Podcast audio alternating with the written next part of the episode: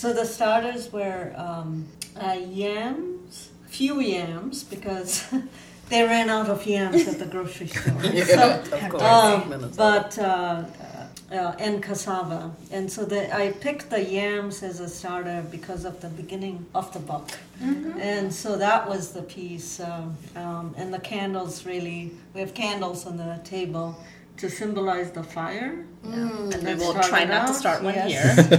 no, we won't. I will try not to start one here. So- Yeah. Yeah, and then uh, we uh, did uh, the main dishes, um, which was uh, red red stew with uh, black eyed peas, So good. collard greens, which I thought kind of came to the U.S. Yes, sort that's of like the sort of connection to the U.S. Um, and uh, there's a little bit of corn and um, sort of uh, nuts, um, peanuts in it. So it was kind of. Um, and then we had chicken, uh, which is another stew. Uh, so it was made with tomatoes and uh, onions and ginger and garlic. No hot peppers because, uh, but uh, traditionally Ghanaian food uh, seems to have a lot of hot peppers in it. Uh, but we had sides of uh, hot pepper chutneys. Which were very, very hot. And some ended up on the mic, Yes. but that's okay. Yeah, and then uh, plantains, of course. Yes. Uh, on the side. And jollof rice. Yeah, and jollof rice. And the of fufu. Yes, uh, I did not start the jollof rice wars uh, between Ghana and Nigeria. Right. However, jollof rice wars have, they have agreed that uh, it originated from Senegal. Oh. Hey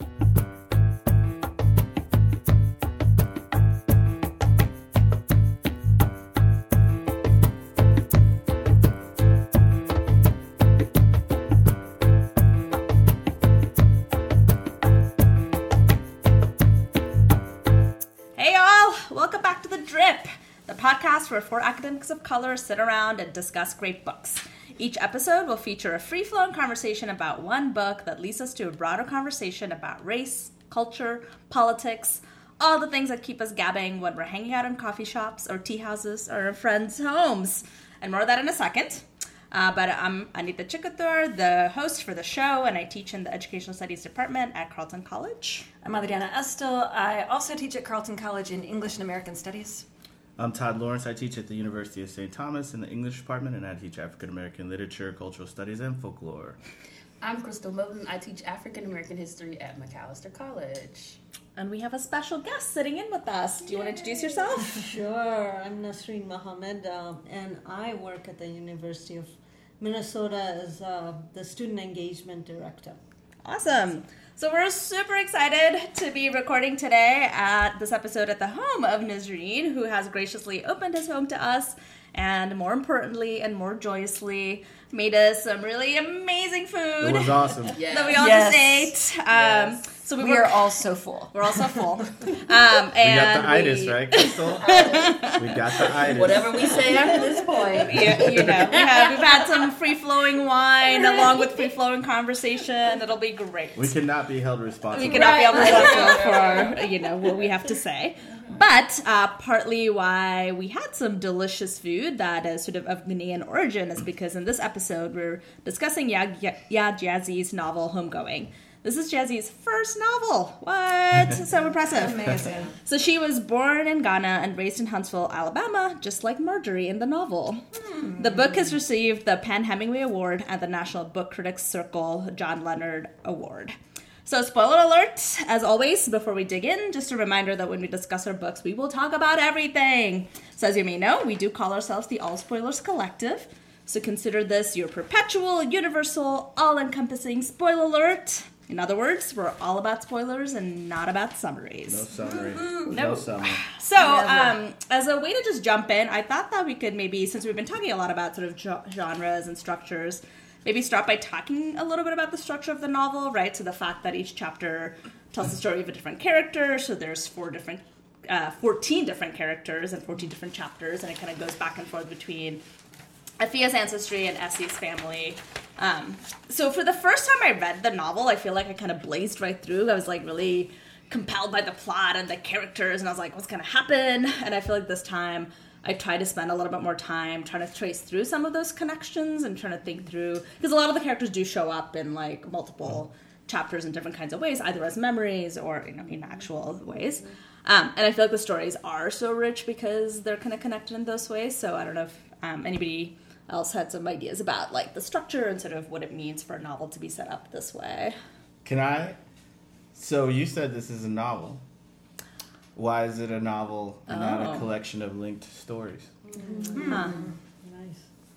Good question. I Does mean- it say it's a novel? It says it's a novel. Well, It's I'm a novel saying, because like- it says so. well, you know, I mean, it's a it's a Yeah. sort of like a, a, a sort of complicated, larger question about genre, Mm-hmm. and I think um, I, I actually do think it's a novel, and I think that it genre is are categories that bleed, right? So Right. They, there there's permeability. So, um, it, you know, is it a novel? If you have a collection of stories, is it do you call it a novel if one of the characters from one of the, the other stories is mentioned in a different story? I mean, what is what's the threshold? So I don't.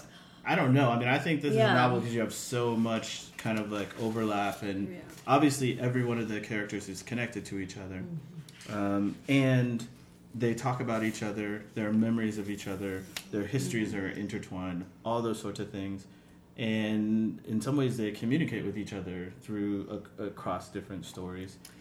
But I, I like your question as a way to think about in what ways is this a complicated novel to read, right? One that defies the kinds of expectations we have from novels. And I think part of that is about the move, like th- these 14 different characters.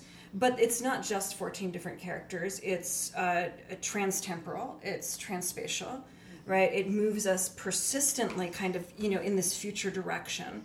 Um, and it leaves off the stories in a lot of the chapters without like any kind of closure right we're not getting closure on most of the characters lives actually i think i can say definitively we, we don't get closure on any of the characters Right. lives really except Sort of. occasionally through the future Yes. people Yes. talking about Yes. it Yeah. but even their understandings and, of them and memories are Yeah. often incomplete Yeah, I was gonna say like sometimes we know what happened to them, but Right. we don't know Like what how they happened got in their lives. necessarily. Lives, right. Right. And I feel like it's interesting because I don't actually think of it as like persistently future oriented, right? Because I think it's actually both, right? Future and past. oh yeah Mm-hmm. i like So that I think I think like that's interesting. But ca- I'm gonna read a quote that I was gonna read later, but I actually I think it fits kind of Todd what you were saying. If that's okay. Um, on page 289, and this is Marcus, and he's talking about this idea of like going back to research, but he'd been avoiding it. And he says, originally he'd wanted to focus his work on the convict leasing system that had stolen years off of his great grandpa H's life. But the deeper he got into the deeper into the research he got, the bigger the project got. How could he talk about grandpa, great grandpa's H's story without also talking about his grandma Willie and the millions of other mm-hmm. black people who had migrated north fleeing Jim Crow? And if and if he mentioned the Great Migration, he'd have to talk about the cities that took that flock in. He'd have to talk about Harlem. And how could he talk about Harlem without mentioning his father's heroin addiction, the stints in the prison, the criminal record? And if he was going to talk about heroin Harlem in the 60s, wouldn't he also have to talk about crack everywhere in the 80s? And if he wrote about crack, he would inevitably be writing too about the war on drugs. And if he talk, started talking about the war on drugs, he would be talking about how nearly half of the black men he grew up with were on their way either in or out of what had become the harshest prison system in the world. And if he talked about why his friends from the hood were doing five year bids for possession of marijuana when nearly all the white people had gone to college with smoked it openly every day, he'd get so angry he'd slam the research book on the table of the beautifully but deadly silent lane reading room of the Green Library of Stanford University. And if he slammed the book down, then everyone in the room would stare, and all they would see is his skin and his anger. And they'd think that they knew something about him, and it would be the same thing that justified putting his great grandpa H in prison, only it would be different mm. Less obvious than it was before. So I was just thinking about this notion of like it's like both expansive and particular. Yeah. Right. yeah And I think that's what attracted me to this book in the first place, kind of thinking about um, teaching African American history. And although I'm trained as kind of a, a 20th century African Americanist, and when I teach African American history, I usually do reconstruction to the present. What I have been finding is that um, it's really difficult to teach African American history without starting first, not even with slavery, but starting with West Africa, um, because then you know students get this notion that you know the history of people of African descent in this country only begins with enslavement, um, and so how do you uh, tell a narrative? Um, that that expands beyond that. Um, and so, as I think about how to teach African American history, I'm always thinking about um, kind of various genres. So, not only thinking about primary sources and secondary sources, but also fiction to help um, kind of bring more stories into the classroom. And so, I was reading. I was attracted to Homegoing because I was really interested in seeing how the author would handle that long expanse of history and how the author would do that through kind of one family's story. Um, And what do you think? um, so I was most, I was most because I'm not a specialist in West African history. I didn't know whether or not, um, I didn't feel like I had the capacity to. Um, to say, oh, that's that's true. How the author is narrating kind of the slave trade, narrating um, kind of the structure of it. I had a sense. I had a sense even before reading this of kind of you know African culpability in the slave trade and the ways in which uh, various um, West African groups.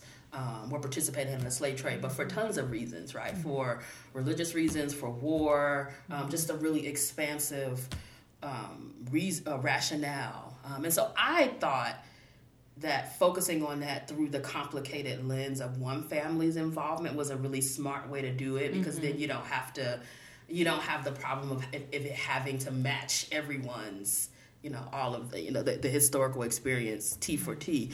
Um, It But- is really yeah, interesting yeah. that it begins, and I think importantly, with women. Mm-hmm. Um, You know, both, uh, you know, with this, um, you know, Cobbe Otcher, who we don't really get to know, but who is the mother of both Effia and Esi. No, Maame is. Maame. Maame. Oh, Maame. Probably is the dad. Sorry. That, yeah. Clearly, oh, sorry, I'm looking at the very We, wrong. we, we part should have my- made a family tree like copies of those and just had them in Yeah, front of yeah. us I because should it is have very my glasses. it is so I can very complicated. You have to- Yeah. I made another one in my notebook here so I can Yeah. follow. Yeah, so I'm sorry. So Yeah. Maame, right? Like But we don't Um, hear from Maame. but we we, don't- we, don't hear from Drop Maame. to We, Effia. we, we Yep. from Effia and Esi. Yeah.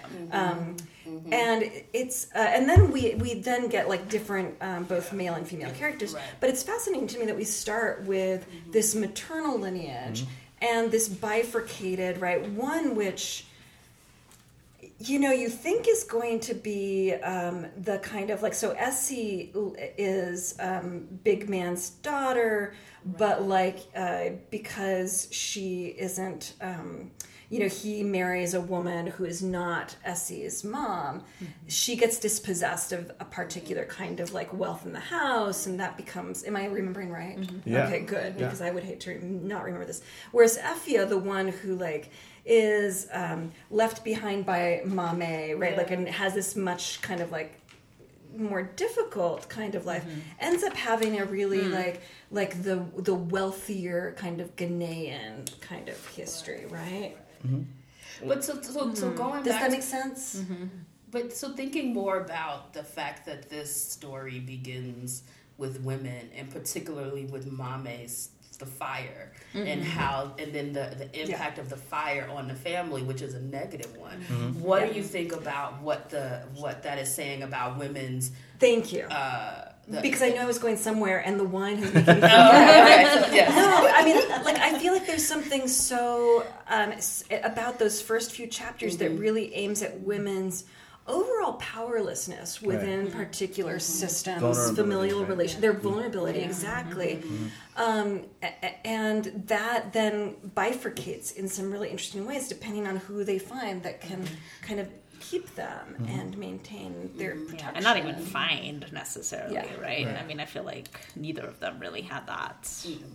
Like that's like even more of a Yeah. choice than Yeah. like either of them Yeah. had, right? And so, Well, yeah, I was thinking two things when you when you were saying that is the um, contrast between this book and um, Roots, for example, which I, I've never actually read the book, but I've only seen the. I've seen the movie. yeah. and it's it's well, Tusk tusk. there's a few there's like a few issues with the book. That, anyway, um, but that's that's a, a much more sort of a patrilineal kind of conception of a family, and the way that the show or the book is structured is through um, male uh, Right. uh, ancestors or descendants, and then here so you have something very different, but. um, it, it it strikes me that there's this interesting thing about the matrilineage that exists in, or at least as we're it's represented to us in this book, in West Africa. Um, the way that it, in some ways, gives women power or allows them access to power, but also the ways that Mm-hmm. men use it to access power as well. You know, so I'm thinking like partic- specifically of is it Fi- Fiifi who um, oh, right. Who says of and I'm totally forgetting which uh, it's his his nephew Mm. um, um, is it who James Richard? Collins? yes yes who he always says when James is eating with him he says you must serve my son Right. Right. first right and then Yeah. um, he asks him well Yeah. why do you why do you say that I'm not your son and he get, tells this whole story about how he doesn't have um, any sisters and that basically like Right. his his access to um, to leaving his his wealth and his um, power is through his sisters. And so I mean I just think that's kind of interesting how it, it he uses it to access this for himself right? And it both pushes against and reinforces a kind of um, a patriarchal Right. society because it is Because there's it's no not actually matrilineal, right? Right. I feel like is it? Well, it's- it's matrilineal. some- yeah, I guess the like line of succession is right in some ways. right Okay. those things run matrilineal but Yeah. it's not a, it's it's a patriarchal society this is why we see all these women in the first part of the book actually all the way through the book Yeah. um, but certainly in the in the african part of the book are being victimized right and left and right and left i mean so yeah, Hmm. that's that's just i just Yeah. thought that was interesting. Can I go back to your like point about how like you feel like you know when you're teaching history like you have to you know you like start with West Africa. And I feel like one of the criticism at least the way it's taught in like especially K through 12 schools is this sort of narrative of progress right? So it's like you know yeah Africa and enslaved and then from enslaved to Barack Obama right? Like that's sort of like the trajectory that's told. And, And it's actually Obama. even in like you know when I was doing this research it was like in an African American history textbook right? Like that was the narrative. Mm-hmm. But I think I was thinking about like maybe why this was sort of interesting is that you also get to because I think the other thing that happens is like okay so maybe you start in West Africa but that kind of gets left behind right? So I think like I thought this was interesting in that it sort of moves that through time as well. So it's not just that it's like okay people were there and then they had this terrible thing happen and they come here and like our history is here but also kind of thinking about that there's complicated ways in which right like the every society changes Right, and then we get to sort of see like both of these societies Mm-hmm. changing kind of thinking about the impact.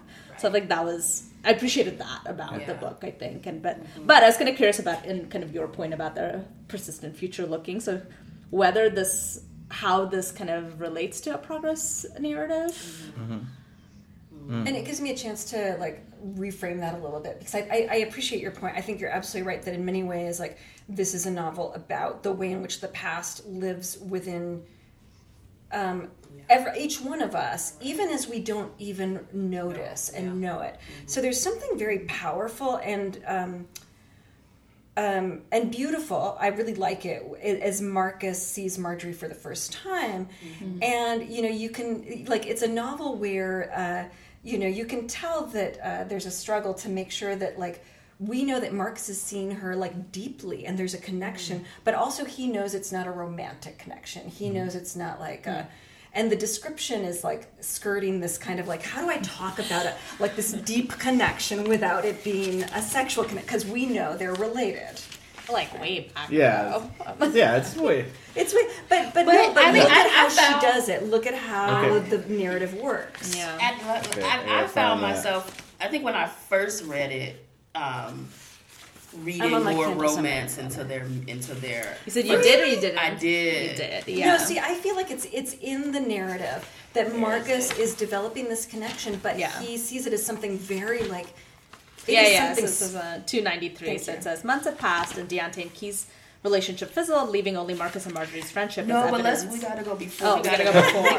okay, okay. Because he does say to Deontay, like, he couldn't explain to Deontay that it wasn't about that. Two- because he didn't 292 understand what it was about. is where Is they where they first meet. meet. When they first meet. two ninety one. Two ninety one. Two ninety two. Yeah. Yeah, and Uh, Marcus turned his gaze. Is that what you're thinking about, Crystal? Yeah. Like the first time he sees her? Right, and so the Okay, woman it, next to her was the one who caught Marcus's eye. She was dark, blue black. They would have called her on playgrounds in Harlem, and she was thick with sturdy, large breasts and a wild afro that made her look as though at some point very recently she had been kissed by lightning.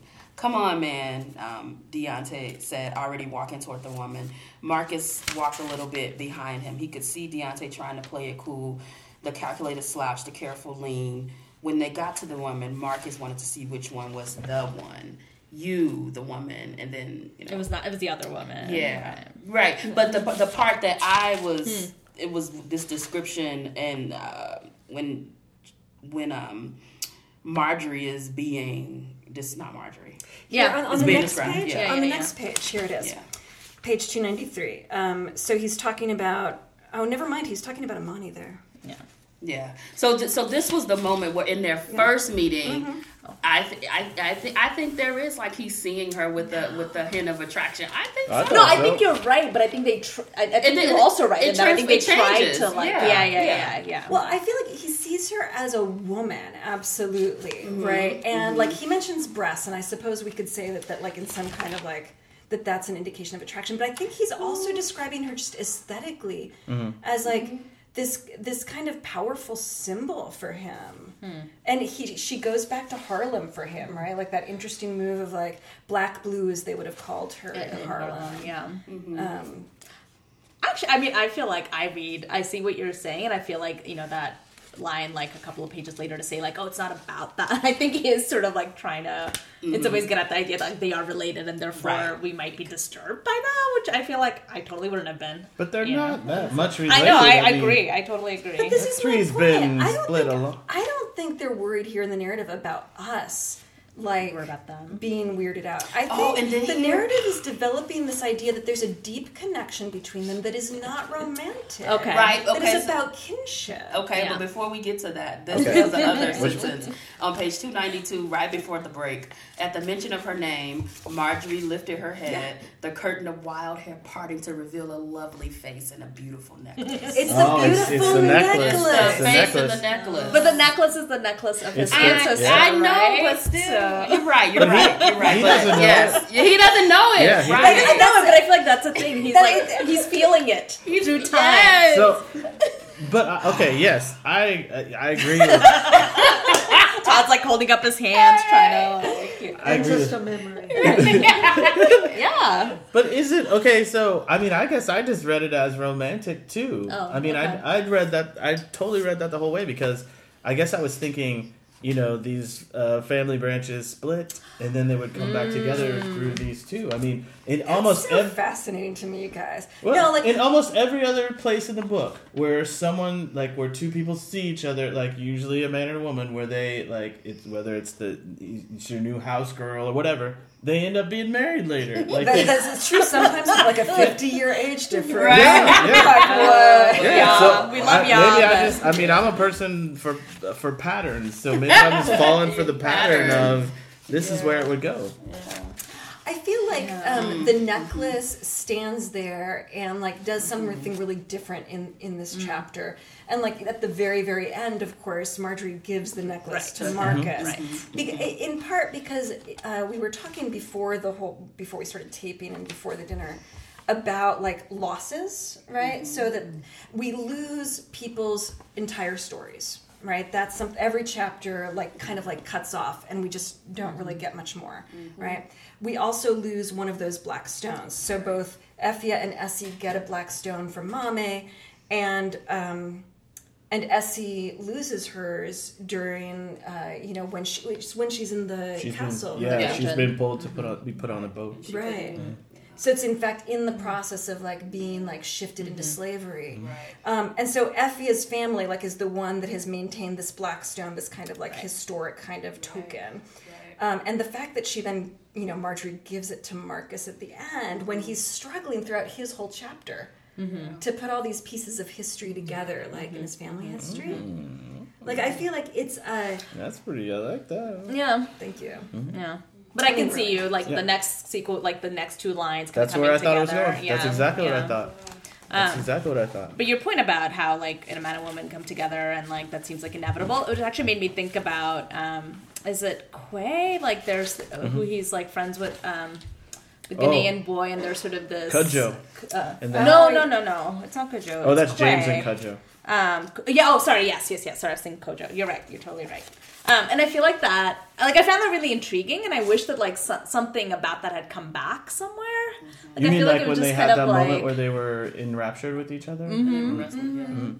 and I feel like And I don't he gets know. married instead, and which which on made a- sense to me like that like i think in in his story that kind of made sense to me but i was kind of curious about like it was just kind of there Right. and i was kind of like oh i wish that had like somehow been Yeah. But you know, up somewhere i don't know I've been. I mean, as we've seen it, I was discussing kind of the way these these stories just kind of we get bits and pieces Yeah. and we lose like most of. I, I just think about the way that mirrors African American history and the way that mirrors. You know, most most African Americans. That's what they have for their family mm-hmm. history. They have like people here and there, mm-hmm. but after a certain time, you know, you can't trace anything, mm-hmm. um, and usually you can't trace anything legally. It's all through kind of oral histories and family lore, um, and how kind of this book is is showing, you know, us that of that very kind of mm-hmm. that very tension and heartache when it mm-hmm. when that happens. Mm-hmm. Uh-huh. Right, and some of that is because you know, like who has the power, you know, after particular battles, for example, Yeah, right. right. to write things down or to um, to tell that story. Um, I, I feel like you know, like we just lose people along the way. Anna Foster gets taken, Yeah. Right, and we find H eventually. Yeah. Right. But in fact, And he the, tells a little tiny Little bit of two sentences happens, about yeah. it. though. I think the rest of the family, mm-hmm. Kojo gets like interestingly enough, even though he's not the one taken, he gets left behind by the history mm-hmm. that we mm-hmm. get. yeah Yeah. Right? And there were like right, there were so- like you know several other kids. It's like from I A know, that's through true. G. Right. right right Right. right right, right. Right. and then there's h Right. um Right. which reminds me- can i read another part of it Oh, Which yeah, reminds me of that so this is Yaw who i think was did you say who's your favorite character one of your favorite characters Yeah. adriana okay and this is him like teaching to students and he says and this is on 226 this is the problem of history we cannot know that which we are not there to see and hear and experience for ourselves. We must rely upon the words of others. Those who were there in the olden days, they told stories to the children so that the children would know, and so that the children could tell their stories to uh, to their children, and so on and so on. But now we come upon the problem of conflicting stories. Kojo Nyarko uh, says that when the warriors came to his village, their coats were red, but Kwame Adu says they were blue. Whose story do we believe then? We believe the one who has the power. He's the one who gets to write the story. So when you study history, you must always ask yourself, whose story am I missing? Whose voice was suppressed so that this voice could come forth? Once you figure that out, you must find that story too. And from there, you begin to get a clearer yet imperfect picture. And I actually really love that story about it's not just about whose story is missing, but whose stories was suppressed. Mm-hmm. Yes. So another Yes. story could be told. Right. Mm-hmm. Um, and I was kind of thinking about right, so this notion of like, a like he gets at this idea of like if we are passing on history through oral traditions, what does it mean then for that to be cut off in this like Right. devastating way, like in mm-hmm. this tragic way, and like and, and at lots of different points, right? Like definitely like Esi's enslavement, but also then Anna being taken away and sort of Right. like that loss, or Kojo sort of having to being taken away because then his parents are recaptured. Um, so just kind of think about that, but also this notion of like not just conflicting stories, but like suppressed stories. I thought was really interesting. I think- interesting. I mean, th- that is making my head spin because I'm thinking about. First, I'm thinking about three things. First, this is not history, but we, you know, we're kind of reading it. Crystal's getting him a very nod. but but we i mean we're experiencing as a kind of history right um, and the the the forces that suppress the voices in this book that don't get to be um, heard are in some ways you know like it's colonialism it's um, tribal violence it's uh, slavery it's the middle passage it's all these sorts of things and then patriarchy. patriarchy absolutely but then there's this other interesting thing and i don't know whether you agree with me on this but i mean uh, there's so there's all these stories these linked interlocking stories but there's also a, a, a narrative structure which implies a kind of um, consciousness above all of these characters which is not necessarily the author but is it in the control of the author right? So there's a way in which the author is determining who gets to speak and who doesn't Yeah, get to speak. right, right. Right? Yeah. And, and that's like a kind of interesting, I don't know if it's like a tension or something. Um, but she's making choices. Uh, Yeah, it- like she showed H and not A B C D E. right, right. For- right no i think that's actually a really uh, lovely way to like move outside and think a little bit more about the novel as a structure right and what she's um, working through in terms of history and its production um, over time and through people and through their own kind of materiality right and their lives. Um, so there's the proverb that she starts with uh, before the family tree. The family is like the forest. If you are outside it is dense. If you are inside you can see that each tree has its own position. And what's fascinating about that, though, is that once you get inside the forest, you know, once you are like with each tree in its own position, it's really hard to see the forest. Mm. Right, right. And so that's what she's given us, right? Like she's Yeah. given us this like amazing kind of like the position of the trees. Mm-hmm. Um, and we can kind of sense the forest, but we've lost so many of the forest's mm-hmm. trees. Mm-hmm. Yeah. And No. you're right, like that is that is authorial shape. Yeah, there. yeah.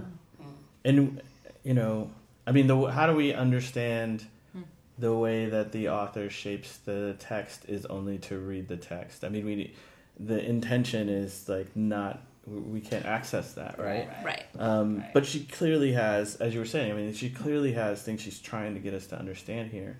And um, Yeah. and it's about history, and it's about um, the connectedness of family. It's about, um, I mean, there's this thing about survival of trauma, and the way that trauma changes us, but doesn't always destroy us. You know, uh, because there's certainly people here who get kind of destroyed by Right. trauma. Yeah. But if I'm thinking about like um, who's uh, oh man, I gotta look at the thing. Look at the here. here. Oh yeah, right there. okay, look, uh, um, so it is. Uh, yeah, Akua. Okay, what am I doing? Oh, it's it's yeah. So it's Taz looking it's for ya, the it's family ya, history. Yaw's Yaw's mother, Asa Asamoah. No, that's the dad. Oh, so that's it it. is That's Akua. Akua. Akua. Excuse me. I'm gonna totally. I mean, I thought I made like another. Like I said, I made another family tree in my notebook, so I wouldn't forget all the. But it's, But there it's totally useless. names. There are It's totally useless. I have nothing. Um, so uh, She's the one who she's- basically killed her Right. kids. But she comes. But she's. She comes back, She right? does, and he she goes does. back to see her. She comes up all the way at the end, Right. That's, Right, and, and grandma. I, I think like she she should be a person who was destroyed by the trauma of her family, but she's Mm. not, right? And so there's so much of this book that is about re- recovery, um, forgiveness, Mm. Um, reestablishing bonds, right, and Mm-hmm. bringing things back together. And I'm really I, I want to ask you guys a question because I don't know what you guys think. I'm I'm really um, struggling with the difference between the word homegoing and homecoming because I mean we use homegoing Yeah. in African American Yeah. culture to mean like a funeral, Funeral. but a homecoming is a whole different thing. Right. I think there are lots of homecomings in here. I suppose there's lots of homegoings too, but I don't know. I just wonder what you guys think about calling the book homegoing as opposed to homecoming. So can you just say a little bit more about how homecoming is used? Is it in a? I mean, I know like the popular American. Oh, like homecoming, how but- yeah, like a, a, a homecoming would be just like a you know like a gathering once a year. Okay. you know okay. like we have like you know first uh, my family's from a, a black town in in in uh, missouri called pennytown and our homecoming is first sunday in in august Okay. everybody comes and So it's where- like a town or like a residential. yeah well there's a, yeah there's only there's a church there and so Okay. on homecoming everyone comes everyone knows when it's going to be it's every year Hmm. whoever comes comes Okay. whoever don't come don't come you know? Okay. so that's a homecoming And then uh, which is a gathering of family together. A homegoing would be a A funeral. funeral. Okay. Okay. Hmm, I didn't know that actually. I, I didn't know that, that that was what homegoing meant either. I don't know if that's what, the way she means it, No, but I that's don't. Yeah. You don't think so? I don't How know. could she not be aware of the? I would think she would be. I, would, I mean, especially growing up in Huntsville, Alabama. hmm Yeah. hmm I think she would be aware Hmm. of homegoing. I mean, that's a great question, Todd. Like you can tell because we're all kind of struck dumb a little bit, Yeah. right? Trying to figure out what we think. Um, I mean, I think the book, even as it's really future oriented, right? Because family generations moving into the future. In order to move family generations into the future, there has to be death, right? And um, in this case, she's also kind of really laid bare um, that, like you termed it as survival, and it made me think of the term that is used a lot in Native American studies, survivance, comes from Gerald Vizenor, right? This idea of survival and resistance um, as a kind of to total process, Yeah. right? Um, it, it- because in order to survive, there has to be some kind of movement against whatever Right. forces there are, right? Yeah. Um, and in that, I want to think about Willie actually as a character hmm. Hmm. because she's someone who like is so um, right. She she she was part of this great migration. She comes up to New York. She's got the spouse. They are like totally a couple, right? They seem really good. They have a kid, and because he looks white in Harlem, and because mm-hmm. jobs are hard to find, and because being white accords him greater economic mm-hmm. Freedom and possibility, he becomes whiter and whiter, basically, mm-hmm. right? And passes And eventually. exa- and so like her survivance is in some ways staying black, right, and staying true to who hmm. she can be, but it hmm. happens at a lot of cost for a long time mm-hmm. until that like I, the day that she opens up her voice and sings again. Right, and for me, like I think because you know, like I love music and I love song, like that music, that moment really resonates for me as this powerful moment where she reclaims a possibility. Yeah. But is it about staying black? Like I don't know. Like I think it's like an interesting Well, thing, but right? Because I think that's she like had no you know, choice. she, She had no choice, right? And I she feel like that recognizes was like, yeah. there's the the scene where she's goes walking in Yeah. Harlem with with um, Sonny. Sonny, With Sonny. and they Carson. walk all the way down to Uh-huh. Manhattan, and Yeah. they see Robert with his other family, Yeah, and they she looks at him and, and he she sees forgives her, him. and she forgives him, Yeah. and she yeah. well, I feel like that And was she and I because I think she. I'm sorry, I didn't No, to interrupt you, but. I think she. Um, she she basically says earlier in the chapter that she would have done the same thing. Like that she Yeah. she there's a freedom in having a choice, and she says something about this to Sonny or Yes, either that's about that's Sonny. what I was gonna Okay, say. go Read ahead. actually. So this is like when he's older, right? And he's Correct. like, and so this is his chapter actually. Mm-hmm. And she says to him, "You was always so angry. Even as a child, you was angry. I was used to see you looking at me like you was to kill me, and I didn't know why. It took me a long time to figure out that you were born to a man who could choose his life, but you would never be able to choose yours. And it seemed like you were born knowing that. Mm-hmm. Um, so yeah, absolutely right. So I think it is like, sur- like, what are the choices that we have about how to survive and resist around race that are Mm-hmm. not available, right? Because in some ways, Robert's choice was also about survival and resistance, Right, right? right, So I think it's absolutely. just- Yeah. yeah. I mean, the those three chapters, H, Will, Willie, and Sonny, to me are like Mm-hmm. my favorite ones. Actually, but I mean, Marjorie and Marcus, that's really great because it ends up Mm-hmm. the book. But I really love those three, and and I love this thing that happens where you know, like they're living in H is i- i- is living in Pratt City, Mm-hmm. which is a place where white people and black people are living together mm-hmm. Right. and that's part of the reason why Robert is so light. Like he's he's one of he's he's one of they're they're friends from the time that they're little mm-hmm. little kids, mm-hmm.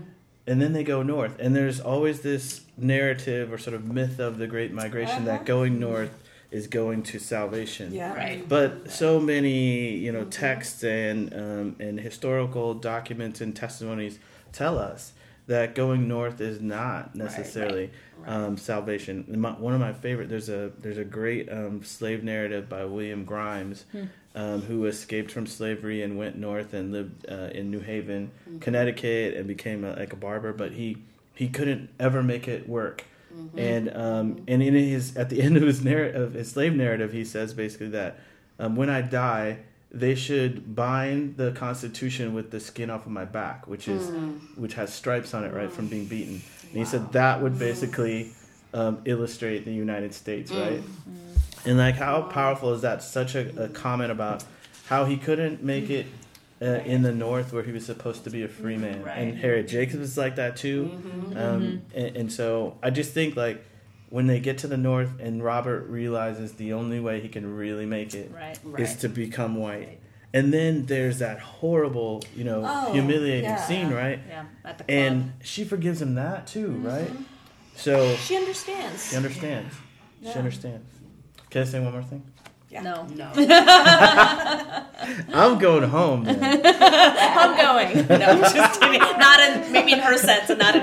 You know. I think you just cursed me. Is that what happened? You just cursed me? I, I feel like that happened. Right now. You just need a fetish doctor, and All right. So my other thing is the reason why I like Sonny's chapter is because Oh yeah. it's basically Sonny's Blues, Yeah. the James Baldwin short story. Yeah, yeah. Um, and there are some really explicit allusions to it Oh, that's okay. so cool. in the middle of the chapter, um, page 251, I believe. With the stuff with Amani and yeah, where Amani description of- goes on and she sings and she has a glass. Yeah. Um, and she, so I mean, the the most famous thing in Sonny's Blues is that um, when it's the in the final scene when Sonny is playing the piano, um, his brother sends him a glass of milk and scotch, I think, and hmm. it they put it on top of the piano, hmm. and it and the it's the narrator says the cup trembled like or it it it's shown like the cup of trembling or something like that, right? Which is mm-hmm. a biblical allusion. And here you have this glass that she has when she's up on stage singing, and then she comes and she sets it right in front of Sonny and leaves. Hmm. Um, and of course, there's the drug addiction, which is a huge Yeah. part of Sonny's blues. So mm-hmm. I'm not gonna like belabor too much, but if you read this book and you like that chapter, you should go back and read Sonny's Blues from by James Baldwin because it'll even make it come alive more. So I don't know if uh, Crystal Adriana had like favorite. I know you like yeah Adriana, but I don't know Crystal if you had some. But I do find it curious that the three, well, I guess the ones that you liked were rooted in the U.S. Yes. So I'm sort of curious about. Can I say? one? Yeah. I'm sorry. I no, I'm just curious, and I like you know, and I don't know So if I, Crystal or other. I read this. Uh, I read a review by Isabella Wilkerson that was in the Oh, New yeah. York Times, what- yeah. and she basically says that the U.S. part is the weakest part, and she says, if I can quote her, uh, do I have a quote? She says. Um, Isabel Wilkerson who wrote The Warmth of Other Suns, which Right. is about the Great Migration. She says that African Americans are shown as passive, boats buffeted by currents. Hmm. Rarely do we see the richness of their lives, the organized resistance, the faith in the face of near hopeless odds, the creativity and uh, vitality that grow out of hardship. Hmm. And that was her critique of the book. I don't know. And I don't- totally agree. Or, I don't I feel like I don't agree in terms of age, right? Like what I found interesting about Right. him was like his union organizing, Right. Like the really interesting, and I, you know, and I was like, that was like the larger point I was going to make too, right? Like she chose some of these characters to be like sort of very um, conveniently placed in these like Right. moments where she could like talk about some of these big things without like Right. talking about them, right? Right. Right. Thinking about union organizing and thinking Right. about you know convict leasing and thinking about sort of all these NAACP, things. And so- civil and rights NAACP, movement. civil Right. rights movements, like Right. that. Um, but I, I yeah, I don't know. Like, I think I didn't definitely see that in H's chapter, but I am curious about how people read Willie and Sonny. I, Um, I'm gonna I'm gonna disagree with it from the beginning, but I can see why it's harder to see the agency or why the agency might be more veiled. So like let's start with Ness and Sam, right? So like um, we have like what I loved about that chapter is um, you know with Ness as the narrator is you have this intense intense story right about getting you know being enslaved and hooked up with someone getting you know married to someone who you don't know who doesn't even speak English yet. You barely speak English right although she's now been speaking it for a few years right so she has greater facility. And is essentially like in this kind of weird you know having to build intimacy Right. um, because it's enforced at the same time that clearly there's something beautiful that starts to come of it that Yeah, it- I mean, that was some of the more, to yeah. So this is um, 81 to get at that. So they're, I guess, coming together for the first time. Um, and it says, he runs his hands along her scabby back, and she does the same along his. And as they work together, clutching each other, some scars reopen. They're both bleeding now, both bride and groom, in this unholy, holy union. yeah yeah yeah i had that underlined too Um, um, and then they make the hardest choice right. right which is when they can't all make it to freedom to send how old is kojo a year a baby. Baby, under yeah. a year Yeah. yeah. And and what I think is really actually incredible about this book is I can imagine a lot of ways in which one would narrate this, and there would be no sense of the toll, right? It would just be like the thing that had to be done. And I feel like this novel both takes account of that toll, um, but also recognizes that propulsion into these choices, right? So this this has to happen, um, but and Kojo we find later, and we get to see what his life is like, and that helps. But we also know, you know, that Ness and Sam died terrible deaths. As did Anna in some Mm-hmm. ways, right? Yeah. So, yeah. So, Crystal, I don't know. What do you think? I feel like you've like, I know. I feel like we've talked about when we talked about um, Sing Unburied Sing, right? Yeah, like this, you sort of had talked about just what are the kinds of narratives that we're telling, and so There's it sounds par- like there's it's- some parallels Yeah, here so I feel it. like Isabel Wilkerson's critique kind of so, sounds somewhat parallel to like you know your Yeah, critique, your critique of, of- Sing Unburied right Sing. and I, and I, for this this book i think i was just more curious about um, the african side of the story um, and i think i a little bit took for granted the us side particularly because that's the side i already study. So um, as i was reading this and now i've read it two times but the first time i read it i didn't feel i i Isabel Wilkerson's critique that didn't that didn't that wouldn't have resonated with how I read it the first time. Because I did have the sense that um, this that that Yaa wasn't trying to kind of provide that that that the the sense of what Wilkerson was doing in the warmth of other suns and mm-hmm. that book for me was even as a historian was almost overwhelming thinking mm-hmm. about the number of stories and the, that she Yeah. n- narrates in that book and the number of interviews and people um, that she talks to to create that narrative right? And so that was just wow. Um, and so i wasn't as concerned about because i knew that in some senses that Yaa was using individual people to represent large kind of swaths of african american history. And so i think i was just being a little bit forgiving in terms of her you know not trying to capture every bit of the of the history. Um, but then also me really wanting to kind of or being more curious about the African side. Well, don't you think? I mean, to me, um, one thing I suspect about Isabella Wilkerson's critique is a kind of unstated assumption that because Yaa Gyasi is the daughter of immigrants from Ghana, that she's going to give more weight or be more sort of knowledgeable about about that or just know story. more about, yeah. Right, and Yeah. of course, Isabel having done the work that she's done and having right. um, and being African American, she's going to want to see more on that side. Right. Mm-hmm. But I mean, her her when she basically says, "Oh, the Ghanaian or the West African side is more rich and all this." I mean, I bet there's people who Right. would, Who Right. who would be like, "No, oh, that's yeah, like just yeah, a sliver, right?" Right. Like, Yeah. so I But the think part you, you don't know is Right. always going to Yeah. seem Yes. richer. Yes. right, that's right, You're yeah. gonna you're gonna recognize Right. the what's missing from Yeah. the part that you You know. do know. and Exactly. it's true but i feel Right. like they're just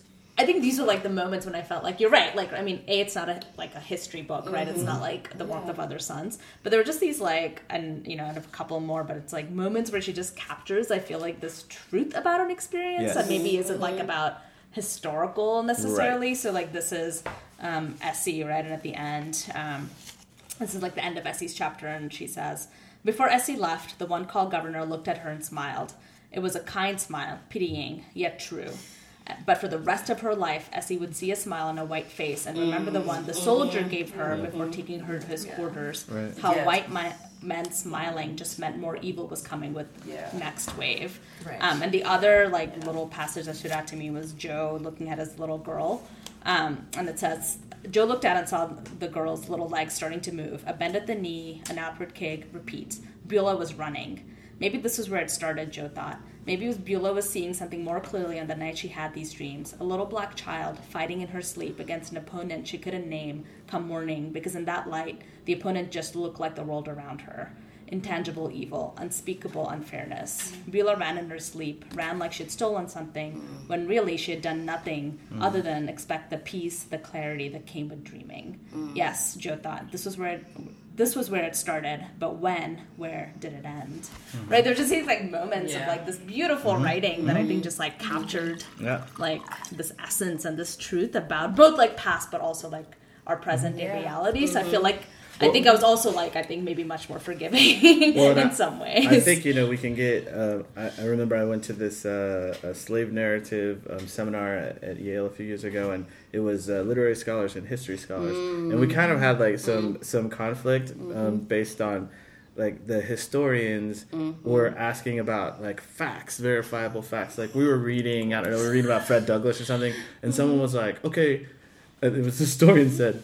How many um, times do you think that a person could stand to be hit by a whip before they would pass out? And I was like, what does this have to do with anything? Like, and this is my thing. It's like, if you're looking for that kind of truth, Right. you're not gonna find that here, and you may not find that anywhere, Anywhere. right? you may not find right. that anywhere. And I, I don't mean to, you know, besmirch your, your discipline because I know that you don't Be think that. away. but also like why would you ask that kind of question Well. right like what are you trying to get at about like the truth or history or like what does that even tell you then I don't, I don't know. And, I, That's and a I, question from someone who never mind. no No, no. for. No, that's a question from from you know a person or a group of people who, you know, the the whip is just you know uh, a symbol, An right? artifact. It's an artifact. Well, and where the Yeah. violence is some right, there's a threshold. Yes, and there's yes. some amount lower Right. where Where it doesn't like, affect. okay. Yeah. Yes, Right, yes, yes. because It's, there's it's quantifiable. There's Yes. more truth in what the whip does in like Sethe in Beloved and the choke cherry tree on her back. Right. Right? Or here with Mm-hmm. um, Ness. it's Ness who has these you know, who can't work in the house. right. Because she has scars that come down the front of her chest because of the way that she's been whipped. Now I don't know how many times she got hit, and that doesn't even matter to me Right. Right. because this description, which is an imaginative thing, captures the horror and the trauma of it all, and the way that it um, it it kicks you out of those places where you can have any kind of power or privilege, right? Um, yeah, So you're making me think a lot about what, it- like, we've been talking about things that are lost, right? Whether it's the black stone or a sense of kind of coherent family making kinship, right? Um, like various parts of stories. So, like, story making gets lost. Um, what about freedom as a concept? Where is it available and where is it not? Is it available anywhere in the novel, really? Or is this part of the compromise um, that we see in this world? I think, and this is another reason why I disagree with Isabel Wilkerson's assessment, is I think there are moments of freedom in decisions that people make for themselves. yeah So when is again I'm gonna lose names. Is it who is it that decides he's gonna go and marry? Um, he- he's Oh. gonna marry the the Um, woman Yeah, Akua. Akua. Yeah. And Well- who is it? Is that well right? that's not the one who leaves to go marry the one who uh, wants, who's a big man's son and wants Yeah, to go yeah, marry yeah, the yeah. want to go be a small man. I don't know why am I like that? Yeah. Yeah. it's james James. Okay, it's oh, James. it is James. I'm yeah, sorry. so when James makes that, and then Very he's called supposed to- unlucky yeah. after that. But Yeah. when he tells his his daughter that I've never been, I, I'm happy because I didn't have to participate in the crime of our family. You know, the, that that unjust um, business of our family. So there's that. Mm-hmm. I mean, I think or that- even Abena leaving to go like have the child with the con you know Right. the white missionary take to the That's missionary. why- yeah, um, yeah. I'm thinking of Willie. I'm thinking of there are all kinds Marjorie of Marjorie and her poem. Yeah, Yeah. Marjorie and her Oh, poem. yeah. Oh Yeah. man, yeah, that poem is good too, right? yeah yeah Um, yeah, I'm thinking of that, and I'm thinking of Willie singing too. You know, when when, when Mm-hmm. Willie, she's she all the way through, she's singing that song, "I shall wear a crown," right? You know, Mm-hmm. which is, you know, and so I suppose you could say, well, that's about you know uh, paradise. That's about after you're dead. Um, but it's not. It's Right. a kind of assertion. That's right. Right. It's an assertion of a right that is yours if you are just. Right? Am I am I right on that? yeah and that section that you read, Anina, where Ness and Sam are making love. Yep.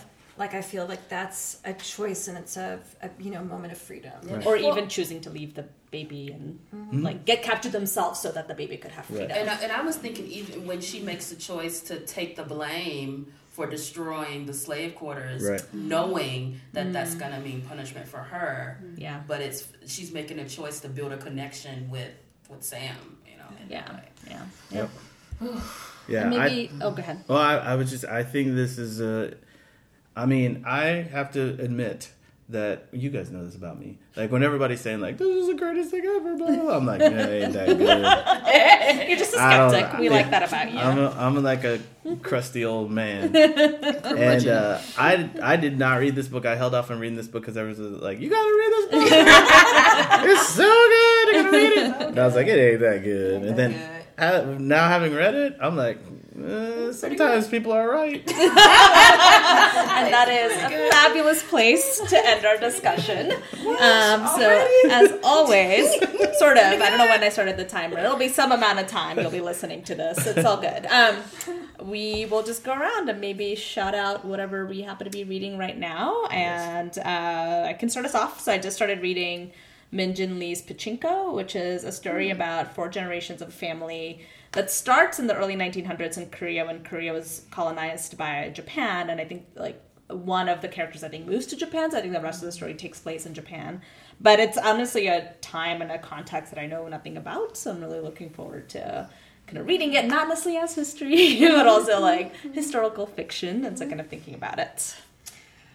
I have piles of books that I'm basically digging through for research. So what I'm reading right now is Jose Esteban Munoz's Disidentifications, which I'd read bits and parts of for work before, but um, is really enjoyable to go back to now. He died in 2014, um, and when he died, it was like a huge um, wave of sadness in the entire Latino studies, queer theory, queer studies community.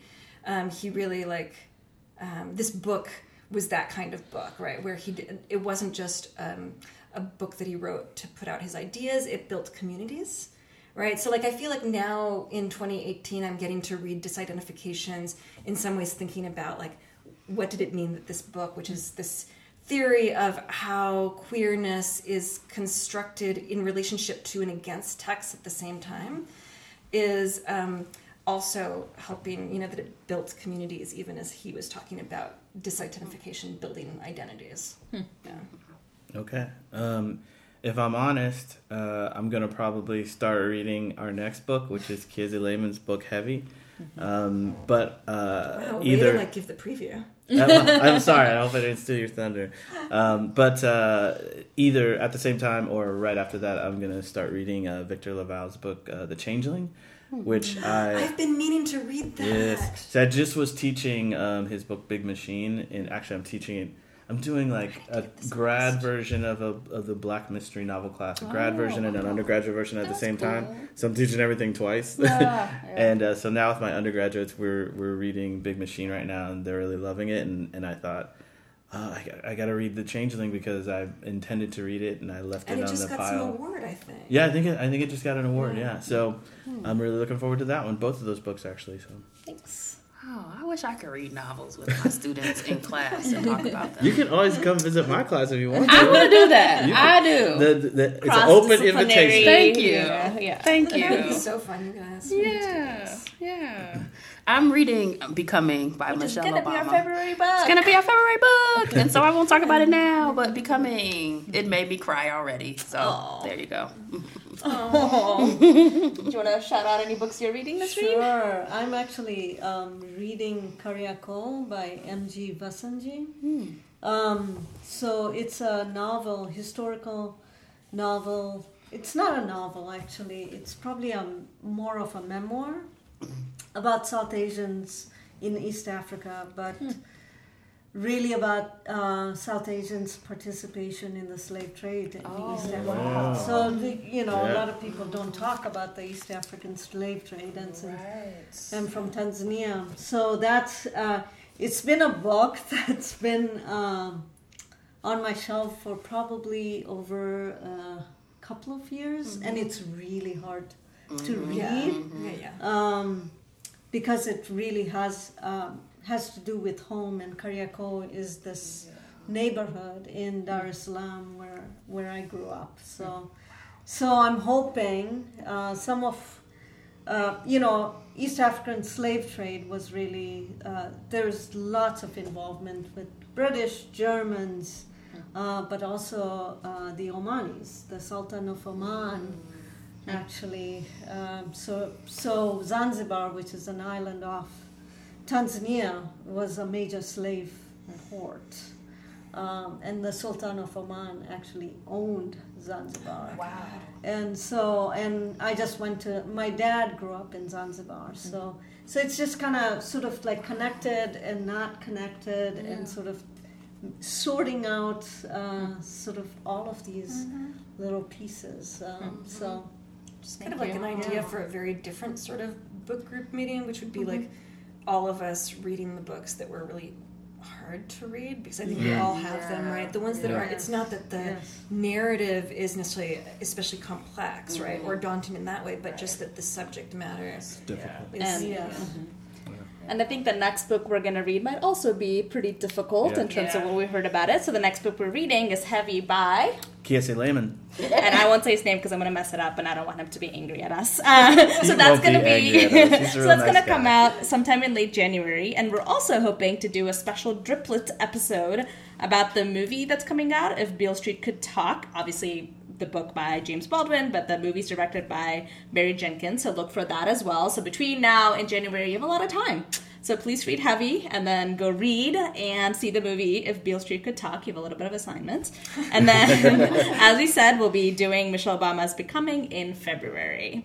So thank you, Nasreen, again for opening your home to us. Thank you. Oh my gosh. And all of you listening, if you want to open your home to us and feed us, totally open to that. We will But show up. Until then, please listen to us. We're on iTunes. We're on some other stuff. We're on Podbean. We're We're on on- the stuff. I'm working on Stitcher. We're gonna do some We're gonna do some stuff. Find us on Facebook. Leave us some comments. And thank you all so much for listening. Bye. Bye.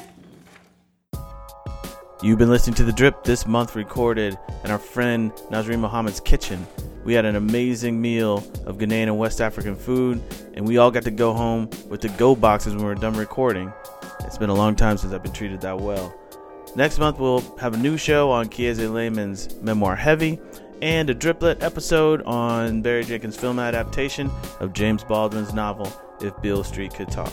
And you might have noticed on the in and out out of the show that we have some new theme music. Want to give a shout out to Lord Jordan X who made it just for us. We hope you like it. We sure do. See ya.